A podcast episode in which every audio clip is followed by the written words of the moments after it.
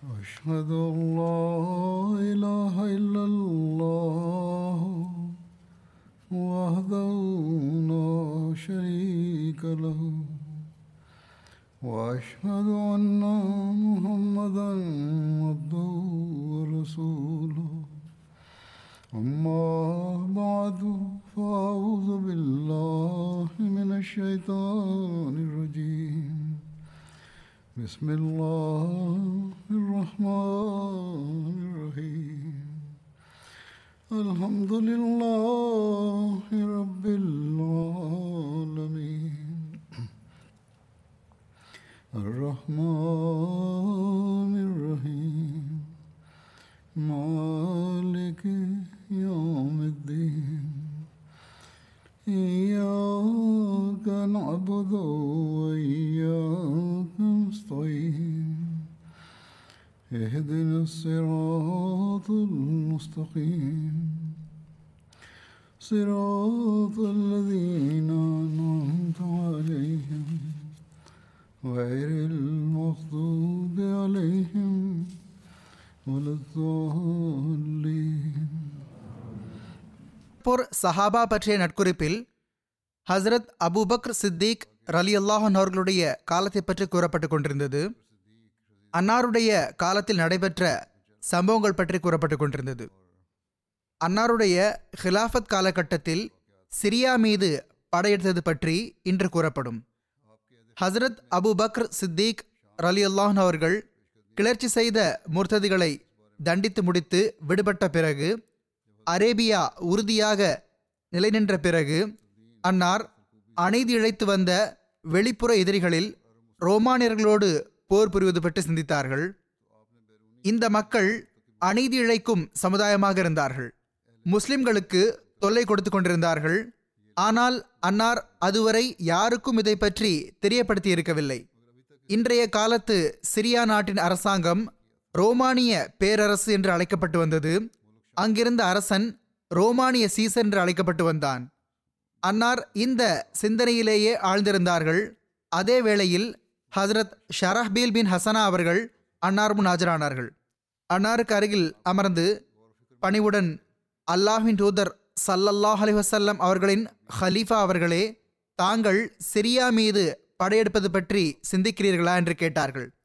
ஹசரத் அபூபக்கர் அல்லான் அவர்கள் கூறினார்கள், ஆமாம், எண்ணம் இருக்கிறது தான், ஆனால் இப்பொழுது இது பற்றி நான் யாருக்கும் தெரியப்படுத்தவில்லை. நீர் ஏன் இந்த கேள்வியை கேட்டீர் என்று கேட்டார்கள்.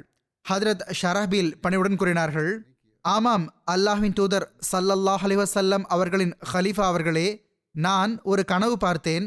தாங்கள் தங்களுடைய தோழர்களோடு நெருக்கடியான மலை பாதையில் செல்கிறீர்கள். பிறகு தாங்கள் ஓர் உயர்வான மலை உச்சி மீது ஏறிவிட்டீர்கள். பிறகு மக்களை பார்க்கிறீர்கள். தங்களுடைய தோழர்களும் தங்களுடன் இருக்கிறார்கள். பிறகு தாங்கள் அந்த மலை உச்சியிலிருந்து இறங்கி ஒரு மென்மையான செழிப்பான நிலத்திற்கு வந்துவிட்டீர்கள்.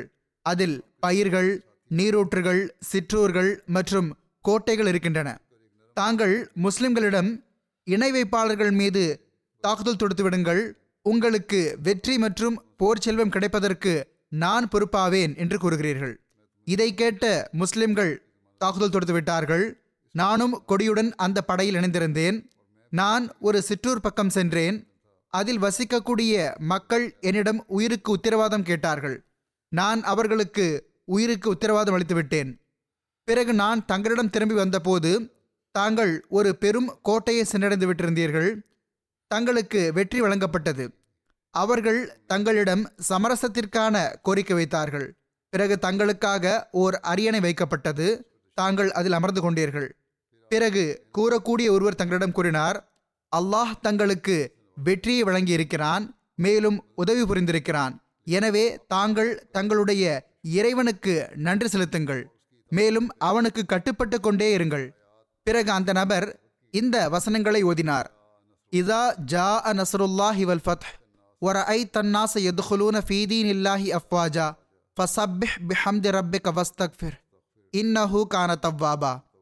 அதாவது, அல்லாஹின் உதவியும் வெற்றியும் வரும்போது மக்கள் கூட்டம் கூட்டமாக அல்லாஹின் மார்க்கத்தில் நுழைவதை நீர் காண்பீர். எனவே உமது இறைவனின் தூய்மையை எடுத்துரைத்து அவனை புகழ்வீராக. மேலும் அவனிடம் பாவமன்னிப்பு கோருவீராக. நிச்சயமாக அவன் பாவமன்னிப்பை அதிகம் ஏற்றுக்கொள்ளக்கூடியவனாவான். ஷராஹ்பீல் கூறுகிறார்கள், இதற்கு பிறகு நான் கண்விழித்து விட்டேன். இது பெரிய கனவாக இருந்தது. இந்த கனவை கேட்ட ஹதரத் அபூபக்கர் அவர்கள் கூறினார்கள், உமது கண்கள் குளிர்ச்சியடையட்டுமாக, நீர் நல்ல கனவை பார்த்துள்ளீர், மேலும் நல்லதே நடக்கும் இன்ஷா அல்லாஹ். பிறகு ஹதரத் அபூபக்கர் அவர்கள் கூறினார்கள், நீர் இந்த கனவில் வெற்றிக்கான நற்செய்தி மற்றும் என்னுடைய மரணத்தை பற்றிய தகவலையும் தெரியப்படுத்தியுள்ளீர். இந்த விஷயத்தை கூறும்போது ஹதரத் அபூபக்கர் அவர்களின் கண்களில் கண்ணீர் வந்துவிட்டது. அன்னார் கூறினார்கள், நாங்கள் கற்கள் நிறைந்த பகுதியில் நடந்து சென்று மலை உச்சி மீது ஏறியது மற்றும் அங்கிருந்து கீழே மக்களை எட்டி பார்த்தது என்பதன் பொருள், அந்த படை விஷயத்தில் எங்களுக்கு சிரமத்தை எதிர்கொள்ள நேரும், அந்த படை மக்களும் கஷ்டப்பட வேண்டி வரும், அதற்கு பிறகு எங்களுக்கு வெற்றியும் உறுதிப்பாடும் கிடைத்துவிடும் என்பதாகும். நாங்கள் மலை உச்சியிலிருந்து இறங்கி செழிப்பான நிலத்திற்கு சென்றதன் விளக்கம், அதில் பசுமையான செழிப்பான பயிர்கள், நீரூற்றுகள், சிற்றூர்கள் மற்றும் கோட்டைகள் இருந்தனவே, அதன் விளக்கம், நாம் முன்னரை விட அதிகம் எளிமையை பெறுவோம், அதில் செழிப்பும் வளமும் இருக்கும், நமக்கு முன்னரை விட அதிகம் செழிப்பான நிலம் கிடைக்கும் என்பதை குறிக்கிறது.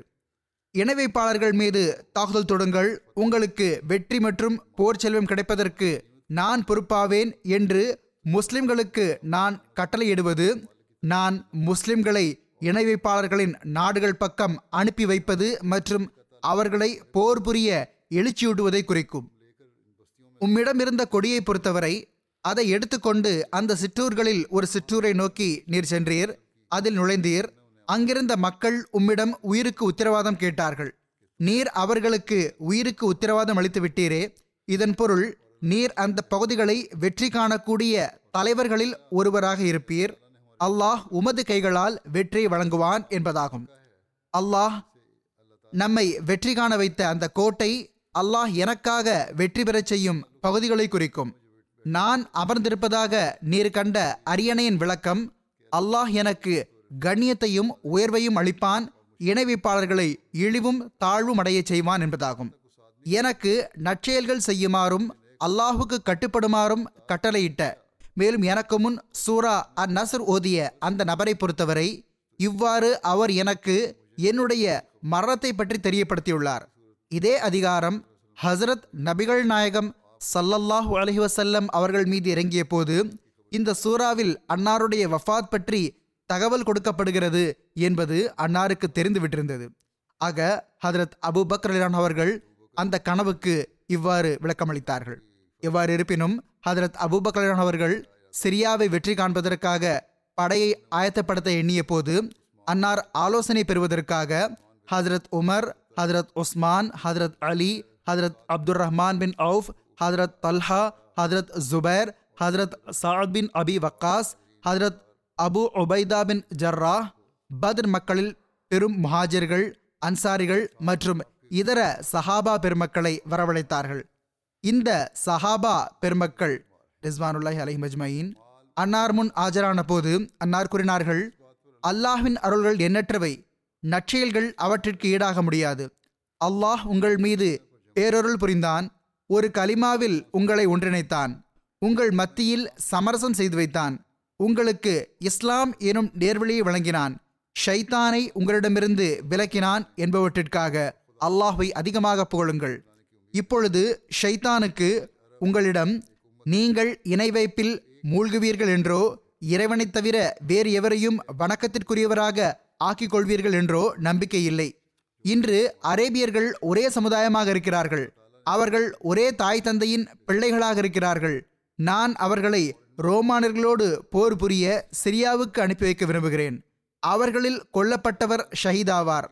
அல்லாஹ் நற்செயல் செய்பவர்களுக்காக சிறந்த வெகுமதியை தயார் செய்து வைத்துள்ளான். அவர்களில் உயிருடன் இருப்பவர் இஸ்லாம் மார்க்கத்தை தற்காத்தவாறு உயிருடன் இருப்பார். அல்லாஹ்விடம் போர் வீரர்களுக்கான வெகுமதி மற்றும் நற்கூலிக்கு உரியவராக இருப்பார். இது எனது கருத்தாகும்.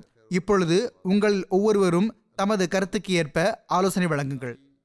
ஹதரத் அபூபக்கர் அவர்கள் அவர்களிடம் ஆலோசனை கேட்டார்கள். இதை கேட்ட ஹதரத் உமர் பின் ஹத்தாப் ரலிலான் அவர்கள் எழுந்து நின்றார்கள். அன்னார் கூறினார்கள், தன்னுடைய அடியார்களில் தான் விரும்புபவருக்கு நன்மையையும் அருளையும் வழங்கும் அந்த அல்லாஹுக்கே எல்லா புகழும். அல்லாஹின் மீது ஆணையாக, நன்மையின் எந்த விஷயத்தில் நாங்கள் தங்களை முந்த விரும்பியிருந்தாலும் சரி, தாங்கள் அதில் எப்பொழுதும் எங்களை விட முந்தி சென்றுள்ளீர்கள். இது அல்லாஹின் சிறப்பான அருளும் கருணையுமாகும். அவன் தான் நாடுபவருக்கு இதை வழங்குகின்றான். அல்லாஹின் மீது ஆணையாக, நான் தாங்கள் தற்போது எடுத்துரைத்த இந்த நோக்கத்திற்காகவே தங்களை சந்திக்க விரும்பினேன். ஆனால் அல்லாஹின் விருப்பம் என்னவாக இருந்ததென்றால், என்னால் தங்களிடம் இந்த விஷயத்தை பேச முடியவில்லை. அதற்குள் தாங்களே இதை பற்றி கூறிவிட்டீர்கள். நிச்சயமாக தங்களுடைய கருத்து சரியானதே. அல்லாஹ் தங்களுக்கு சரியான கருத்தின் புரிதலை வழங்கியுள்ளான்.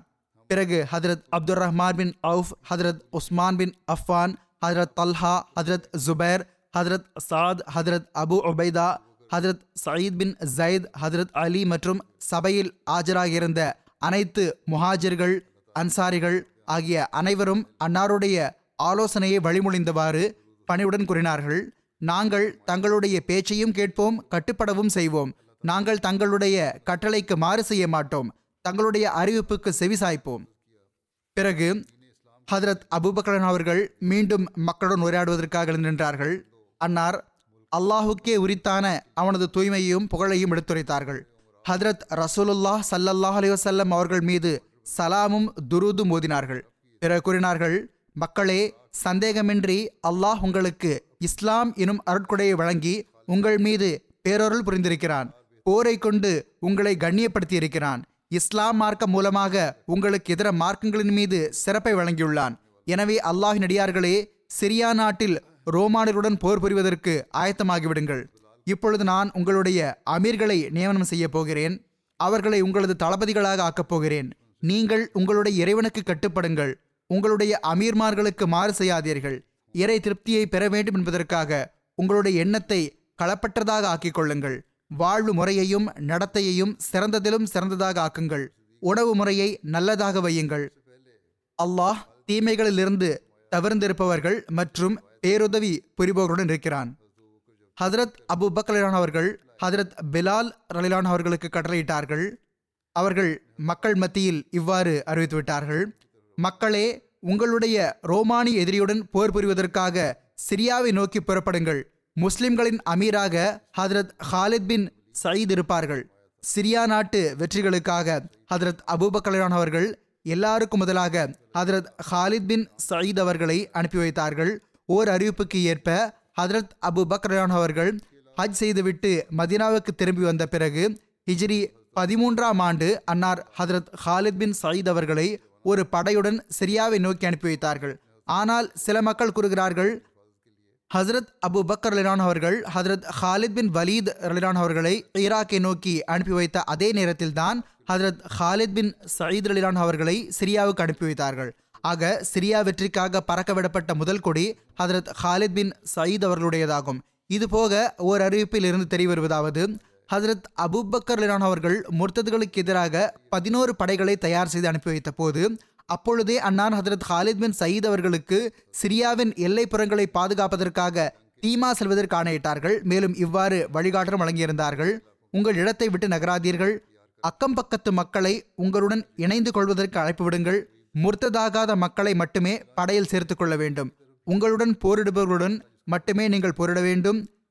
என்னிடமிருந்து வேறு ஒரு கட்டளை வரும் வரை இவ்வாறு செய்து வாருங்கள்.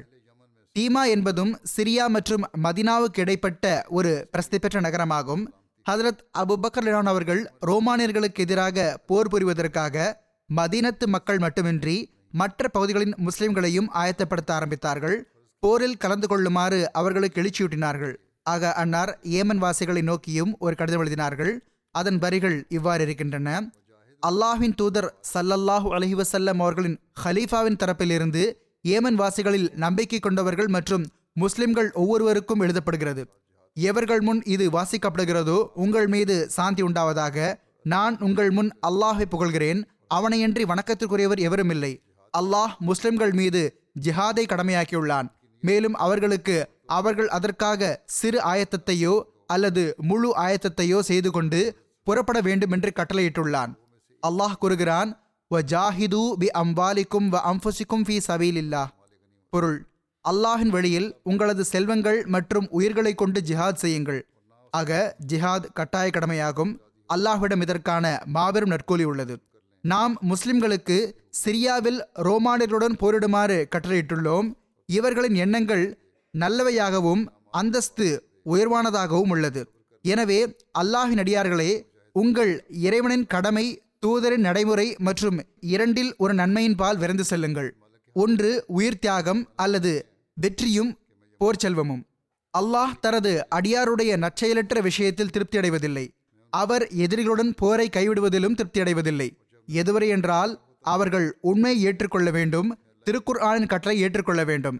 அல்லாஹ் உங்களது மார்க்கத்தை பாதுகாப்பானாக, உங்களது உள்ளங்களுக்கு நேர்வழி வழங்குவானாக, உங்களது செயல்களை தூய்மையாக்குவானாக, உங்களுக்கு பொறுமை காக்கக்கூடிய முஜாஹிதுகளுக்கு வழங்குவது போன்று வெகுமதியை வழங்குவானாக. ஹசரத் அபூபக்கர் ரலியல்லாஹு அவர்கள் இந்த கடிதத்தை ஹசரத் அனஸ் பின் மாலிக் அவர்களின் கையில் கொடுத்து அனுப்பினார்கள். ஹசரத் அனஸ் ரலியல்லாஹு அவர்கள் கூறுகிறார்கள், நான் ஏமன் சென்றடைந்தேன். ஒவ்வொரு பகுதி மற்றும் ஒவ்வொரு கோத்திரத்திடமிருந்து துவங்கினேன். நான் அவர்களுக்கு முன் ஹசரத் அபூபக்கர் ரலியல்லாஹு அவர்களின் கடிதத்தை வாசித்து வந்தேன். நான் கடிதத்தை படித்து முடித்த பின், எல்லா புகழும் அல்லாஹுக்கே, அல்லாஹை தவிர வணக்கத்திற்குரியவர் வேறு எவரும் இல்லை என்றும் முகமது ஸல்லல்லாஹு அலைஹி வஸல்லம் அவர்கள் அல்லாஹ்வின் தூதராவார்கள் என்றும் நான் சாட்சி பகர்கிறேன் என கூறுவேன்.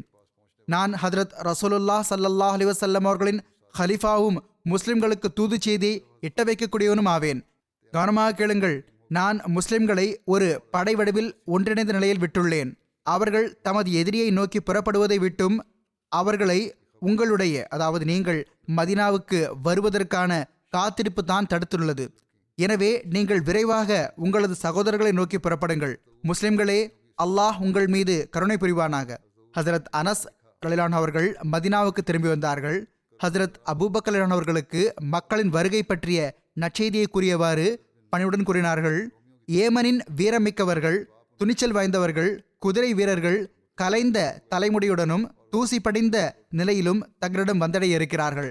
அவர்கள் தமது செல்வங்கள், பொருள்கள் மற்றும் மனை மக்களுடன் புறப்பட்டு விட்டார்கள். மறுபுறம் ஹதரத் ஹாலித் பின் சயீத் அவர்கள் தீமா சென்றடைந்து அங்கேயே தங்கிவிட்டார்கள். அக்கம் பக்கத்தின் பல கூட்டங்கள் அவர்களுடன் வந்து இணைந்து கொண்டன. ரோமானியர்களுக்கு முஸ்லிம்களின் இந்த மாபெரும் படையை பற்றி தெரிய வந்தது. அவர்கள் தமது தாக்கத்திற்கு கீழ் இருந்த அரேபியர்களிடம் சிரியா போருக்காக படைகளை கோரினார்கள். ஹதரத் ஹாலித் பின் சயீத் அவர்கள் ஹதரத் அபூபக்கர் அவர்களுக்கு ரோமானியர்களின் இந்த ஆயத்தத்தை பற்றி எழுதினார்கள். ஹதரத் அபூபக்கர் ரலியல்லாஹு அவர்கள் இவ்வாறு பதில் எழுதினார்கள்: நீங்கள் முன்னேறி செல்லுங்கள், சற்றும் பதற்றமடையாதீர்கள், அல்லாஹ்விடம் உதவி கோருங்கள். இதனால் ஹதரத் ஹாலித் பின் சயீத் அவர்கள் ரோமானியர்களை நோக்கி சென்றார்கள். ஆனால் அன்னார் அவர்களுக்கு அருகில் சென்றபோது அவர்கள் இங்குமங்குமாக சிதறிப்போனார்கள். அவர்கள் தமது இடத்தை விட்டுவிட்டார்கள்.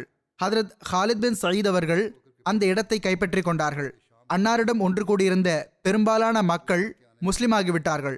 ஹதரத் ஹாலித் பின் சயீத் அவர்கள் ஹதரத் அபூபக்கர் ரலியல்லாஹு அவர்களுக்கு அதை பற்றி தெரியப்படுத்தினார்கள்.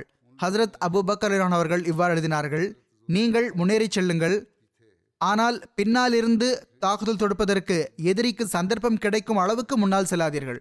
ஹதரத் ஹாலித் பின் சயீத் அவர்கள் அந்த மக்களை அழைத்து கொண்டு புறப்பட்டார்கள். எதுவரை என்றால் ஒரு இடத்தில் முகாமிட்டார்கள். அங்கு அவர்களை எதிர்கொள்ள பாஹான் என்ற ஒரு ரோமானிய பாதிரி வந்தான்.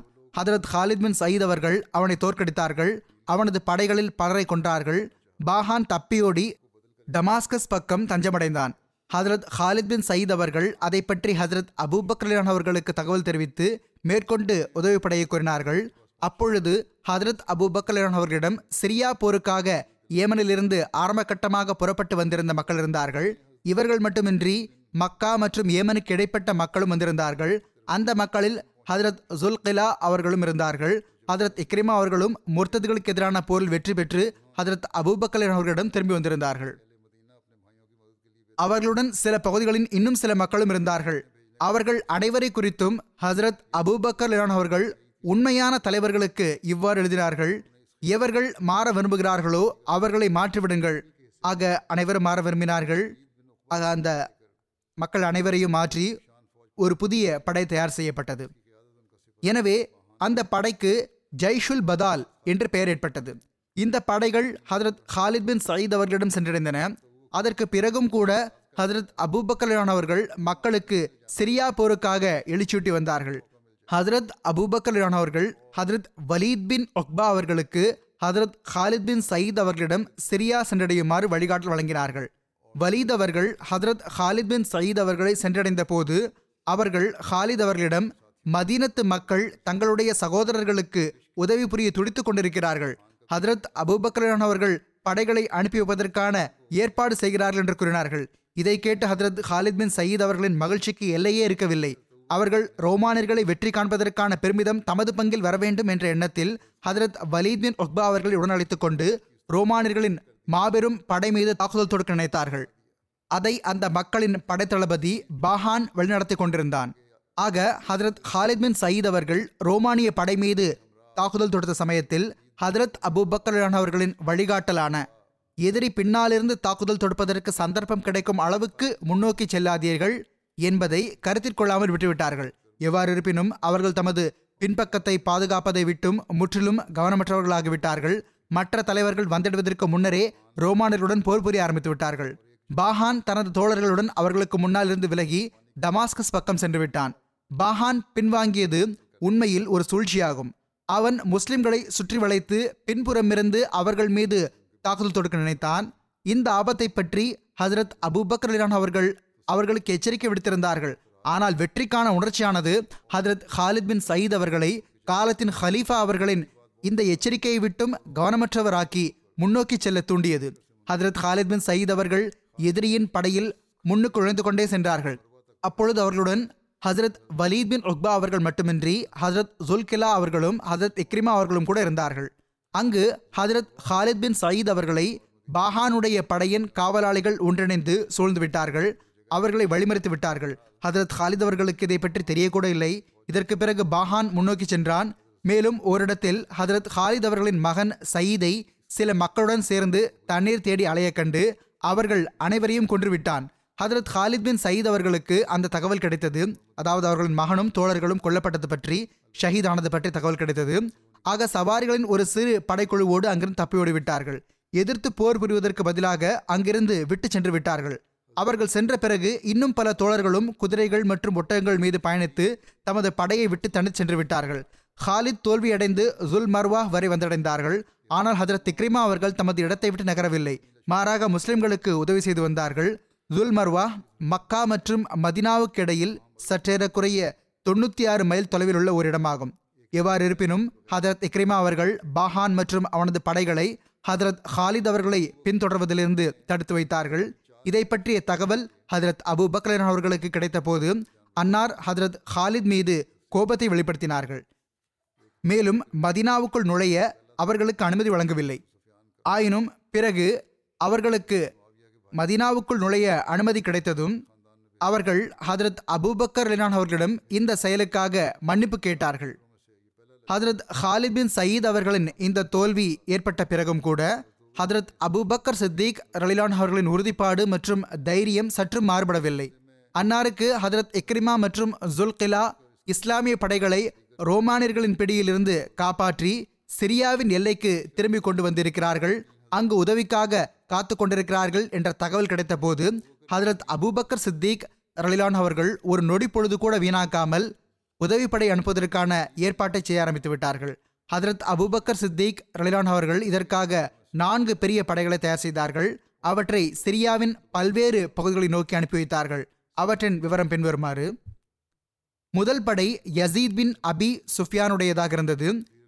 இவர்கள் ஹதரத் முஆவியா அவர்களின் சகோதரராவார்கள். அபு சுஃபியானின் குடும்பத்தில் சிறந்த மனிதராக இருந்தார். உதவிப்படையாக அனுப்பப்பட்ட நான்கு படைகளில் இது முதல் படையாக இருந்தது. இது சிரியாவை நோக்கி முன்னேறியது.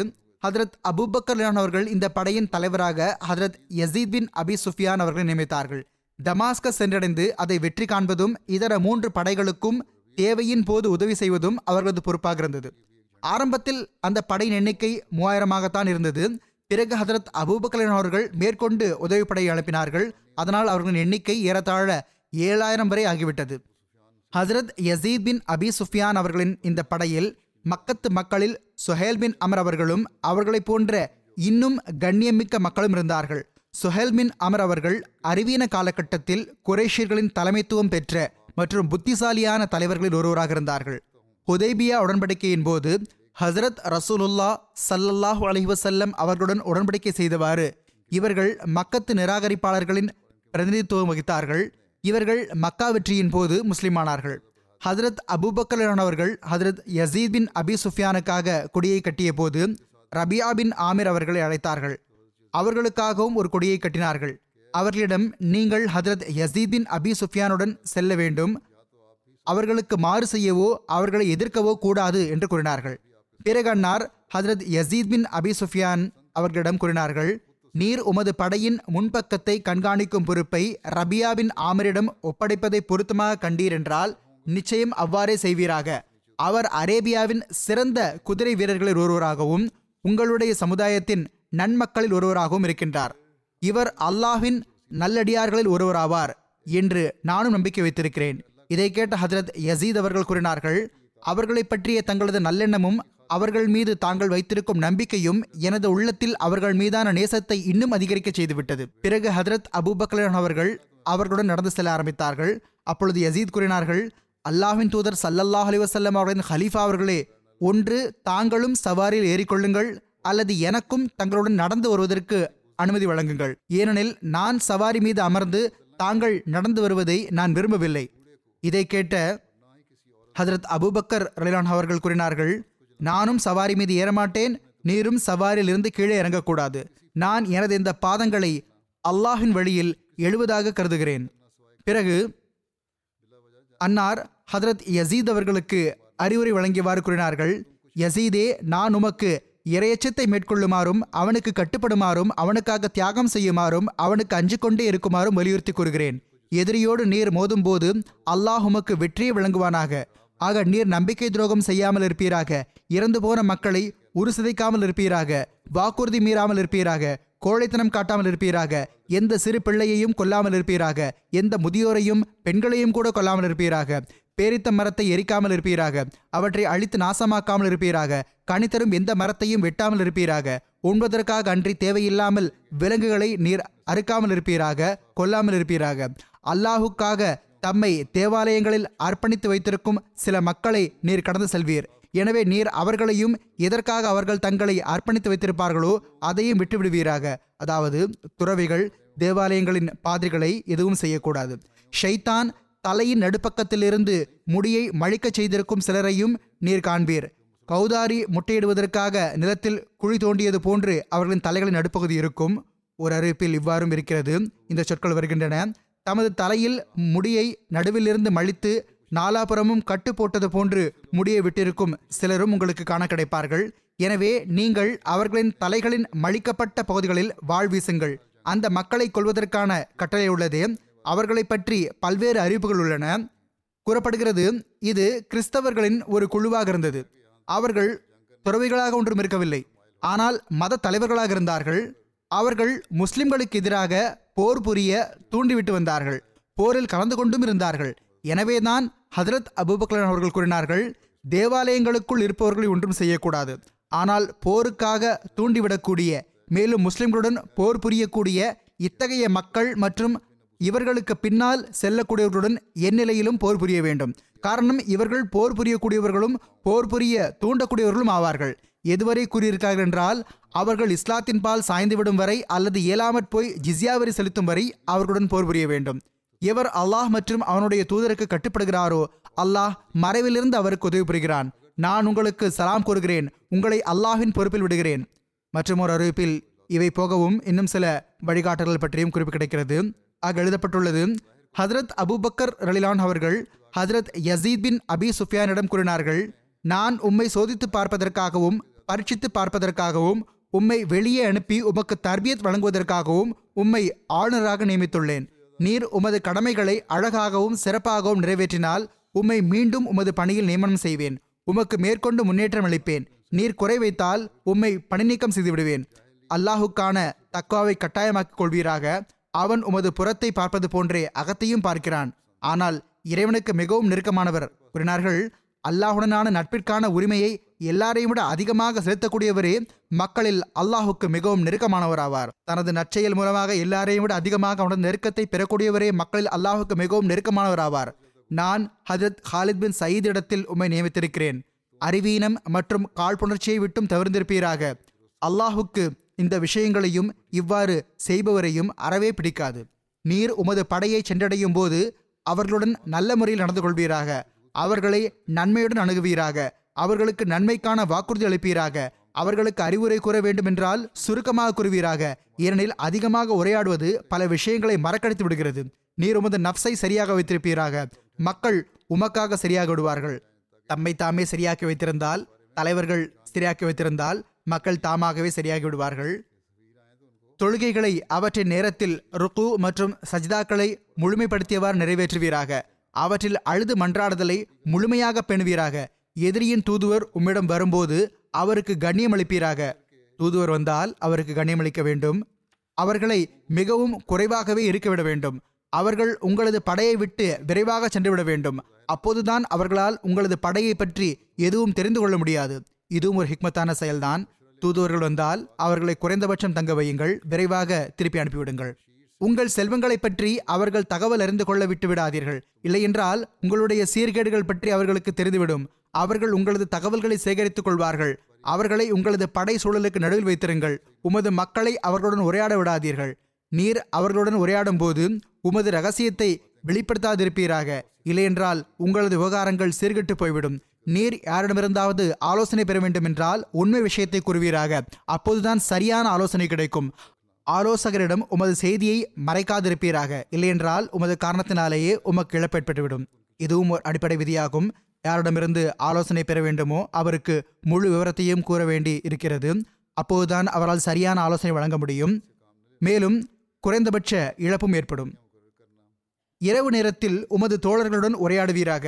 உமக்கு பல செய்திகள் கிடைத்துவிடும். மேலும் இரவில் தகவல் சேகரிப்பீராக. இரகசியமான விஷயங்கள் உமக்கு வெளிப்பட்டுவிடும். பாதுகாப்பு படையில் அதிகம் பேரை வைப்பீராக. அவர்களை உமது படைகளில் பரப்பிவிடுவீராக.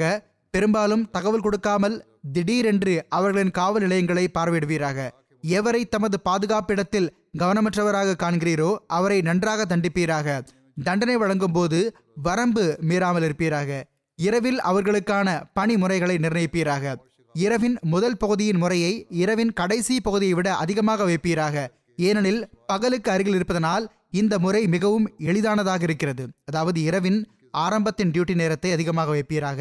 ஏனெனில் அதில் விழித்திருப்பது எளிமையான விஷயம். இரவின் கடைசி பகுதி டியூட்டி நேரம் குறைவாக இருக்கட்டும். தண்டனைக்குரியவரை தண்டிப்பதற்கு அஞ்சாதீர். அதில் மென்மையாக நடந்து கொள்ளாதீர். தண்டனை வழங்குவதில் அவசரப்படாதீர். முற்றிலும் கண்டும் காணாமலும் விட்டுவிடாதீர். பிறகு கூறினார்கள், உங்கள் படையை குறித்து அவர்கள் சீர்கடும் வண்ணம் கவனமற்றவராக இருக்காதீர்.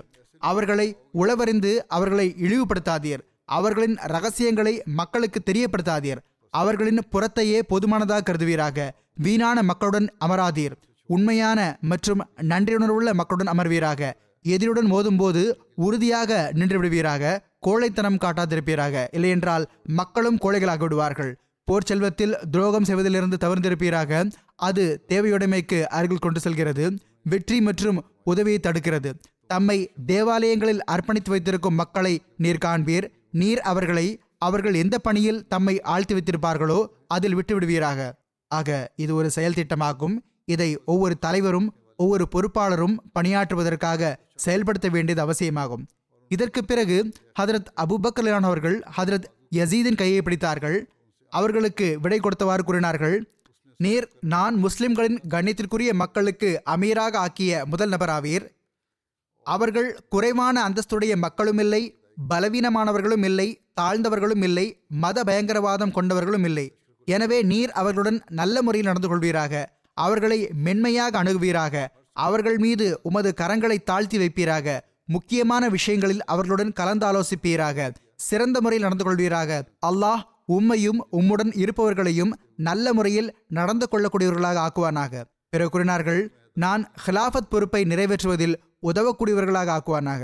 பிறகு ஹதரத் யசீத் அவர்கள் தமது படையை அழைத்து கொண்டு சிரியாவுக்கு புறப்பட்டு விட்டார்கள்.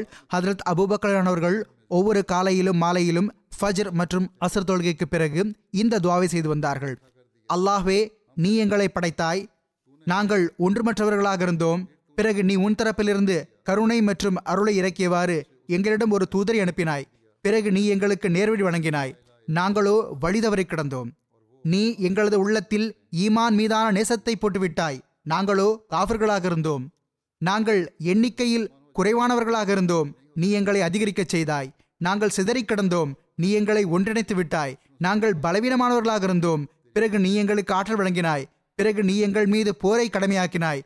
எங்களுக்கு இணை வைப்பாளர்களுடன் அவர்கள் லா இலாஹ இல்லல்லாஹ் என்று சாட்சி கூறும் வரை அல்லது அவர்கள் தமது கைகளால் ஜிஸ்யா வரி செலுத்தும் வரை போர் புரியுமாறு கட்டளையிட்டாய்.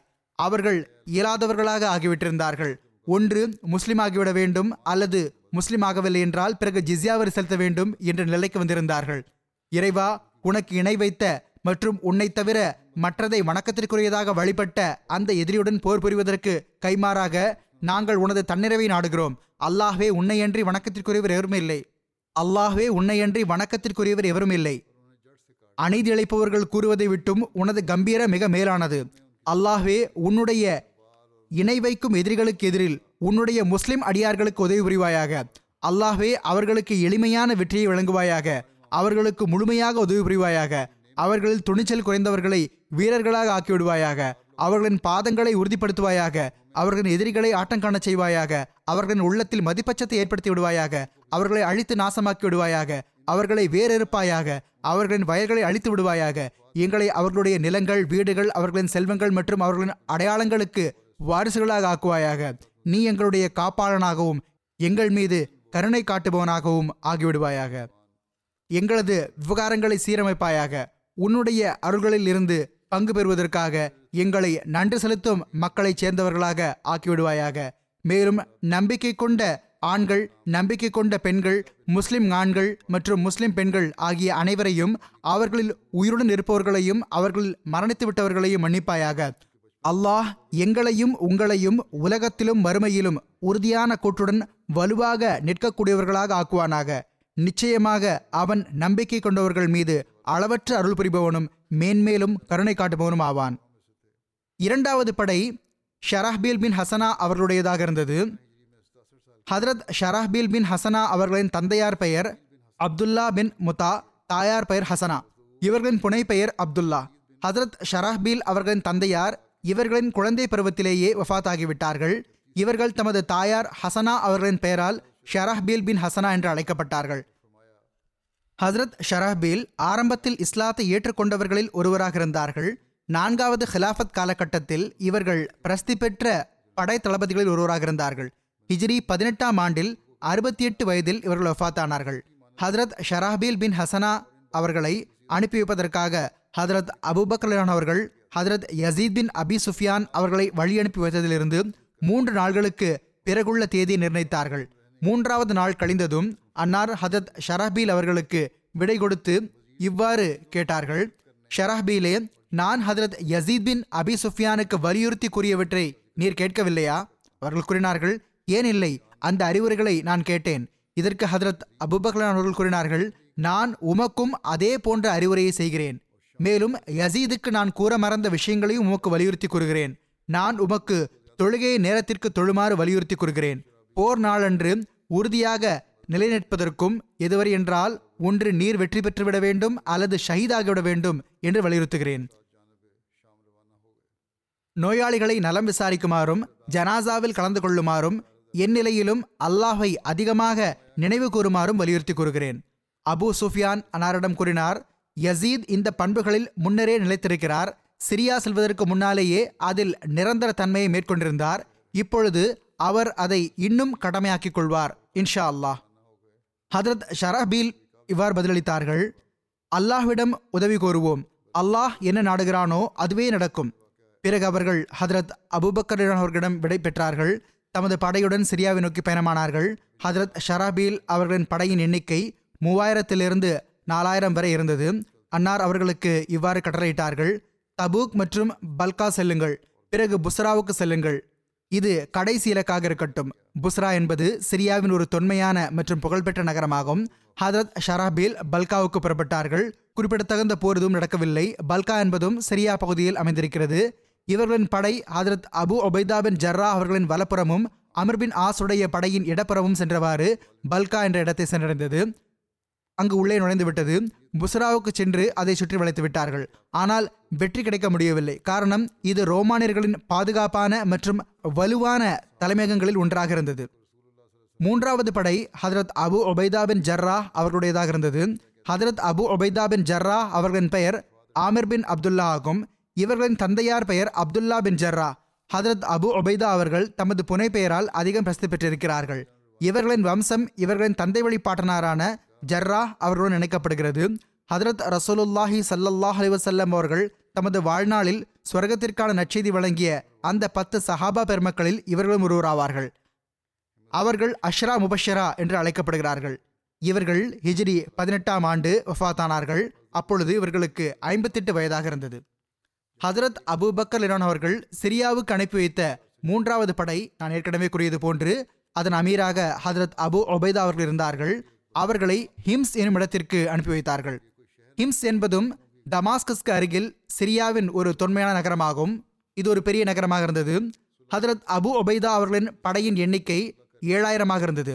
ஆனால் ஓர் அறிவிப்புப்படி அவர்களின் படையின் எண்ணிக்கை மூவாயிரத்திலிருந்து நான்காயிரம் வரை இருந்தது. ஹதரத் அபு ஒபைதா வழியில் கடந்து சென்றவாறு பல்காவுடைய சிற்றூரான மஹாப் எனும் இடத்தை கடந்து சென்றார்கள். இது ஒரு நகரம் கிடையாது, மாறாக கூடாரங்கள் அமைக்கப்பட்டிருந்த ஒரு சிற்றூராகும். அங்குள்ள மக்களுடன் அன்னாருக்கு போர் நடைபெற்றது. ஆனால் பிறகு அந்த மக்கள் அன்னாரிடம் சமரசத்திற்கான வேண்டுகோள் வைத்தார்கள். அதனால் அன்னார் அவருடன் சமரசம் செய்து கொண்டார்கள். இது சிரியாவில் நடந்த முதல் சமரசமாகும்.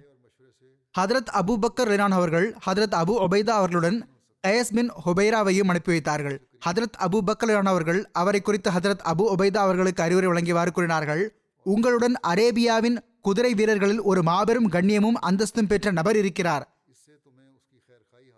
ஜிஹாத் விஷயத்தில் அவரை விட நல்லெண்ணம் கொண்டவர் யாரும் இருப்பதாக நான் கருதவில்லை. அவருடைய கருத்து, ஆலோசனை மற்றும் போராற்றல் ஆகியவற்றின் தேவையற்றவர்களாக முஸ்லிம்கள் இருக்க முடியாது. அவரை உமக்கு அருகில் வைத்துக் கொள்வீராக. அவருடன் மென்மையுடனும் பரிவுடனும் நடந்து கொள்வீராக. உங்களுக்கு அவரது தேவையில்லாமல் இல்லை என்பதை அவரை உணரச் செய்வீராக. இதனால் உமக்கு அவருடைய நன்மையை நாடுதல் கிடைத்து கொண்டே இருக்கும். எதிரிக்கு எதிரில் அவரது முயற்சிகள் உம்முடன் இருக்கும். ஹதரத் அபு உபைதா அங்கிருந்து சென்று விட்டார்கள். அப்பொழுது ஹதரத் அபூபக்கர் அவர்கள் கயஸ் பின் ஹுபைராவை வரவழைத்து கூறினார்கள், நான் உம்மை சமுதாயத்தின் நம்பகமான நபரான அபு உபைதாவுடன் அனுப்புகிறேன். அவர்கள் மீது அநீதி அளிக்கப்பட்டால் அவர்கள் அதற்கு பதிலாக அநீதி அளிப்பதில்லை. அவர்களுடன் தீய முறையில் நடந்து கொள்ளப்பட்டால் அவர்கள் மன்னித்து விடுவார்கள். அவர்களுடனான தொடர்பு முறித்து கொள்ளப்பட்டால் அவர்கள் அதை இணைப்பதற்கு முயற்சி செய்வார்கள். நம்பிக்கை கொண்டவர்களுடன் மிகவும் கருணையுள்ளவர் ஆவார்கள். காஃபர்களுக்கு எதிரில் மிகவும் கடுமையானவர் ஆவார்கள். நீர் அவர்களது கட்டளையை மீறாதீர். அவர்கள் உமக்கு நன்மைக்கான கட்டளையே வழங்குவார்கள். அவர்கள் உமது பேச்சை கேட்குமாறு நான் அவர்களுக்கு கட்டளையிட்டுள்ளேன். எனவே நீர் இறைச்சத்தை மேற்கொண்டவாறு அவர்களுக்கு ஆலோசனை வழங்குவீராக. நீர் இணைவைப்பு மற்றும் அறிவீனம் காலத்தில் போர் அனுபவம் பெற்ற தலைவராக இருந்து வந்துள்ளீர் என்பதை நாங்கள் கேள்விப்பட்டுள்ளோம். அறிவீன காலத்தில் பாவமும் நிராகரிப்பும் காணப்பட்டு வந்தது. எனவே நீர் உமது ஆற்றல் மற்றும் வீரத்தை இஸ்லாத் நிலையில் காஃபிர்களுக்கு எதிராகவும் அல்லாஹுக்கு இணை வைத்த மக்களுக்கு எதிராகவும் கொண்டு வருவீராக. இதில் அல்லாஹ் உமக்கு பெரும் நற்கூலியையும் முஸ்லிம்களுக்கு கண்ணியம் மற்றும் வெற்றியை வைத்துள்ளான். இந்த அறிவுரையை கேட்ட கயஸ் பின் ஹுபைரா பணிவுடன் கூறினார்கள், தாங்கள் உயிருடன் இருந்தால் நானும் உயிருடன் இருந்தால் தங்களுக்கு என்னை பற்றி முஸ்லிம்களை பாதுகாத்தல் மற்றும் இணைவைப்பாளர்களை எதிர்த்தல் பற்றிய எத்தகைய செய்திகள் கிடைக்கும் என்றால் அவை தங்களுக்கு பிடித்தவையாக இருக்கும். தங்களை மகிழ்வித்துவிடும். ஹதரத் அபூபக்கர் அவர்கள் கூறினார்கள், உம்மை போன்ற நபர்தான் இவ்வாறு செய்ய முடியும். ஹதரத் அபூபக்கர் அவர்களுக்கு ஜாபியாவில் இரு படை தளபதிகளுடன் அவர்கள் ஒற்றையாக போரிட்டது மற்றும் அவர்கள் இருவரையும் மரண குழிக்குள் இறக்கியது பற்றியும் தகவல் கிடைத்த போது அன்னார் கூறினார்கள், கயஸ் மெய்ப்பித்து காட்டியிருக்கிறார். தனது வாக்குறுதியை நிறைவேற்றிவிட்டார். இந்த நட்குறிப்பு எஞ்சியிருக்கிறது, இனி தொடர்ந்து கொண்டே இருக்கும். இப்பொழுது நான் ஒரு ஷஹீது பற்றியும் கூற விரும்புகிறேன். நம்முடைய ஒரு ஷஹீத் நசீர் அஹமத் சாஹிப் ஆவார்கள். இவர்கள் அப்துல் கனி சாஹிப் அவர்களின் மகனாவார்கள். ரப்வாவில் கிழக்கு தாரூர் அஹ்மத்தில் வசித்து வந்தார்கள். ஆகஸ்ட் பன்னிரெண்டு அன்று அஹ்மதியத்தின் எதிரி ஒருவன் கத்தியால் கொத்தி இவர்களை ஷஹீதாக்கிவிட்டான். இன்னா லில்லாஹி வ இன்னா இலைஹி ராஜிஊன். விளக்கங்களின் அடிப்படையில் நசீர் அஹமத் சாஹிப் அவர்கள் பேருந்து நிலையத்தில் செய்தித்தாள் விற்கக்கூடிய தமது நண்பருடன் இருக்கும் பொழுது ஒரு மதவெறி பிடித்த ஹாஃபிஸ் ஷஹசாத் ஹசன் அங்கு வந்துவிட்டான். இவர்களிடம் நீங்கள் அஹ்மதியா என்று கேட்டான். அதற்கு நசீர் அஹமத் சாஹிப் அவர்கள் நான் அஹ்மதியா ஜமாத்தை சார்ந்தவன் என்று பதிலளித்தார்கள். அதற்கு மேற்கூறப்பட்ட மனிதன் ஜமாத்திற்கு எதிரான முழக்கமிடுமாறு கூறினான். அதை மறுத்த போது தன்னுடைய பையிலிருந்து கத்தியை எடுத்து முழக்கமிட்டவாறு நசீர் அஹமத் சாஹிப் அவர்களை குத்தினான். பலமுறை குத்தினான். சில நொடிகளில் எந்த அளவிற்கு தாக்கினான் என்றால் அது உயிரை பறித்துவிட்டது. எவ்வாறு இருப்பினும் கத்தியினால் பலமுறை தாக்கியதை தாங்க முடியாமல் இவர்கள் ஷஹீதாகிவிட்டார்கள். ஷஹாதத்தின் போது இவர்களுடைய வயது அறுபத்தி ரெண்டாக இருந்தது. சம்பவத்திற்கு பிறகு கொலைகாரன் தன்னுடைய வாக்குமூலத்தில், எனக்கு இந்த காரியத்தில் எந்த வெட்கமும் இல்லை, இனிமேலும் சந்தர்ப்பம் கிடைத்தால் இந்த காரியத்தை செய்வதிலிருந்து பின்வாங்க மாட்டேன் என்று கூறினான். இந்த முழு சம்பவமும் ஒரு நிமிடத்திற்குள் நடந்தது. இன்னும் சொல்வதென்றால் ஒரு நிமிடத்திற்குள்ளேயே நடந்து முடிந்துவிட்டது.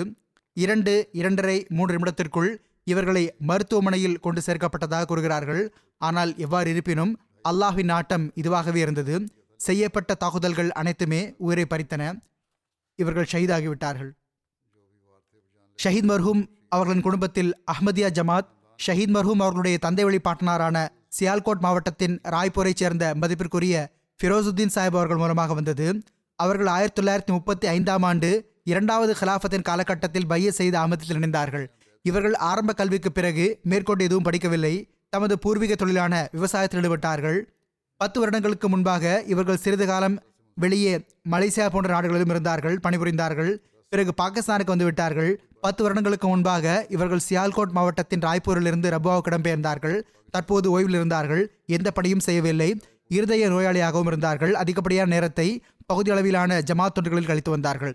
தற்போதும் மஜ்லிஸ் அன்சாருல்லாவில் அன்சாருல்லா செயலராகவும் சந்தா வசூலிப்பவராகவும் தொண்டாற்ற நல்வாய்ப்பை பெற்றிருந்தார்கள். எண்ணற்ற நட்பண்புகளுக்கு சொந்தக்காரராக இருந்தார்கள்.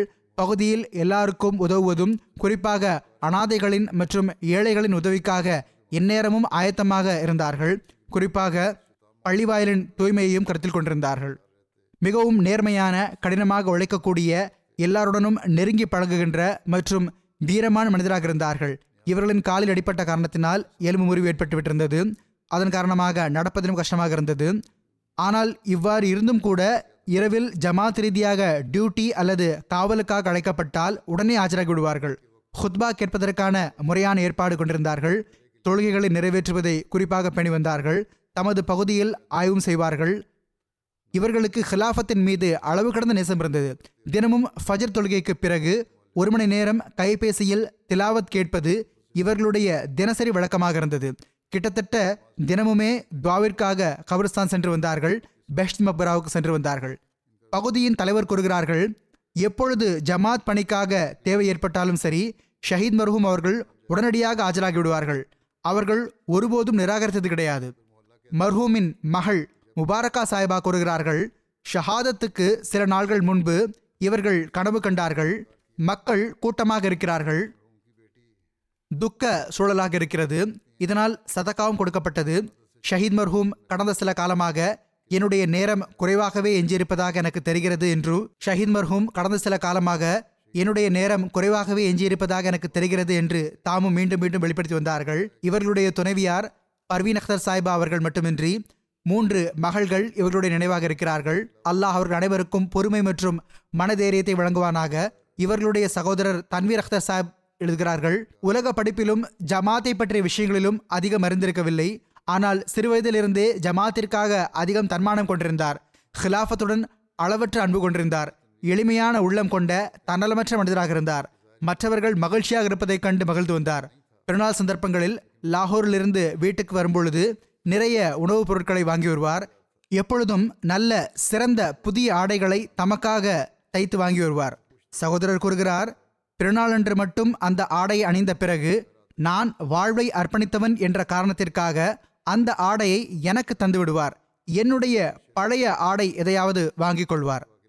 இவர்களுடைய சகோதரரின் மகன் கூறுகிறார், ஜமாத்தில் எவருக்காவது உதவி தேவைப்படலாம், ஃபோன் அருகில் இல்லை என்றால் பிறகு எவ்வாறு தொடர்பு கொள்வார்கள் என்று எப்பொழுதும் தம்மிடம் ஃபோன் வைத்திருப்பார்கள். இரவு நேரங்களில் ஃபோன் அடித்தாலும் உடனடியாக எழுந்து ஜமாத்தின் தொண்டிற்காக ஆயத்தமாகிவிடுவார்கள். ரப்வாவின் மூலை முடுக்குகளிலும் கூட உதவிக்காக சில நேரிட்டால் சென்று விடுவார்கள். இரத்த தானம் செய்வதற்கு எப்பொழுதும் ஆயத்தமாக இருப்பார்கள். இவ்வாறு இவர்கள் எண்ணற்ற மக்களுடைய உயிரை காப்பாற்ற காரணமாக இருந்திருக்கிறார்கள். இருதய நோயை பற்றி இவர்கள் எப்போதும் கவலைப்பட்டதே இல்லை. இவர்களை பொறுத்தவரை தேவையுடையோருக்கு உதவி செய்வது நல்லொழுக்க கடமையாக இருந்தது. இவர்கள் தமது நோயை காட்டிலும் அதற்கு அதிக முக்கியத்துவம் அளித்து வந்தார்கள். எல்லாம் வல்ல அல்லாஹ் ஷஹீத் மர்ஹூம் அவர்களின் அந்தஸ்தை உயர்த்துவானாக. ஜன்னத்துல் ஃபிர்தௌஸில் உயர்ந்த இடத்தை வழங்குவானாக.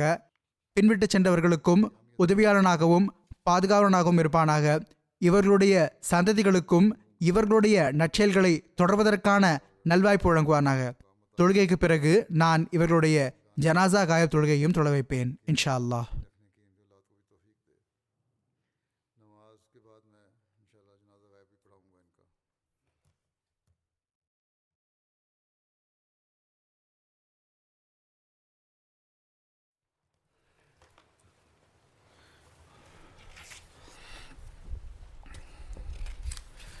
Alhamdulillah, Alhamdulillah, nahmaduhu wa nasta'inuhu wa nastaghfiruhu wa nu'minu bihi wa natawakkalu alayhi wa na'udhu billahi min shururi anfusina wa min sayyiati a'malina man yahdihillahu fala mudilla lahu ومن يضلل فلا هادي له ونشهد أن لا إله إلا الله ونشهد أن محمدا عبده ورسوله عباد الله رحمكم الله إن الله يأمر بالعدل والإحسان وإيتاء ذي القربى وينهى عن الفحشاء والمنكر والبغي يعظكم لعلكم تذكرون اذكروا الله يذكركم وادعوه يستجب لكم وادعوه يستجب لكم وَلَذِكْرُ اللَّهِ أَكْبَرُ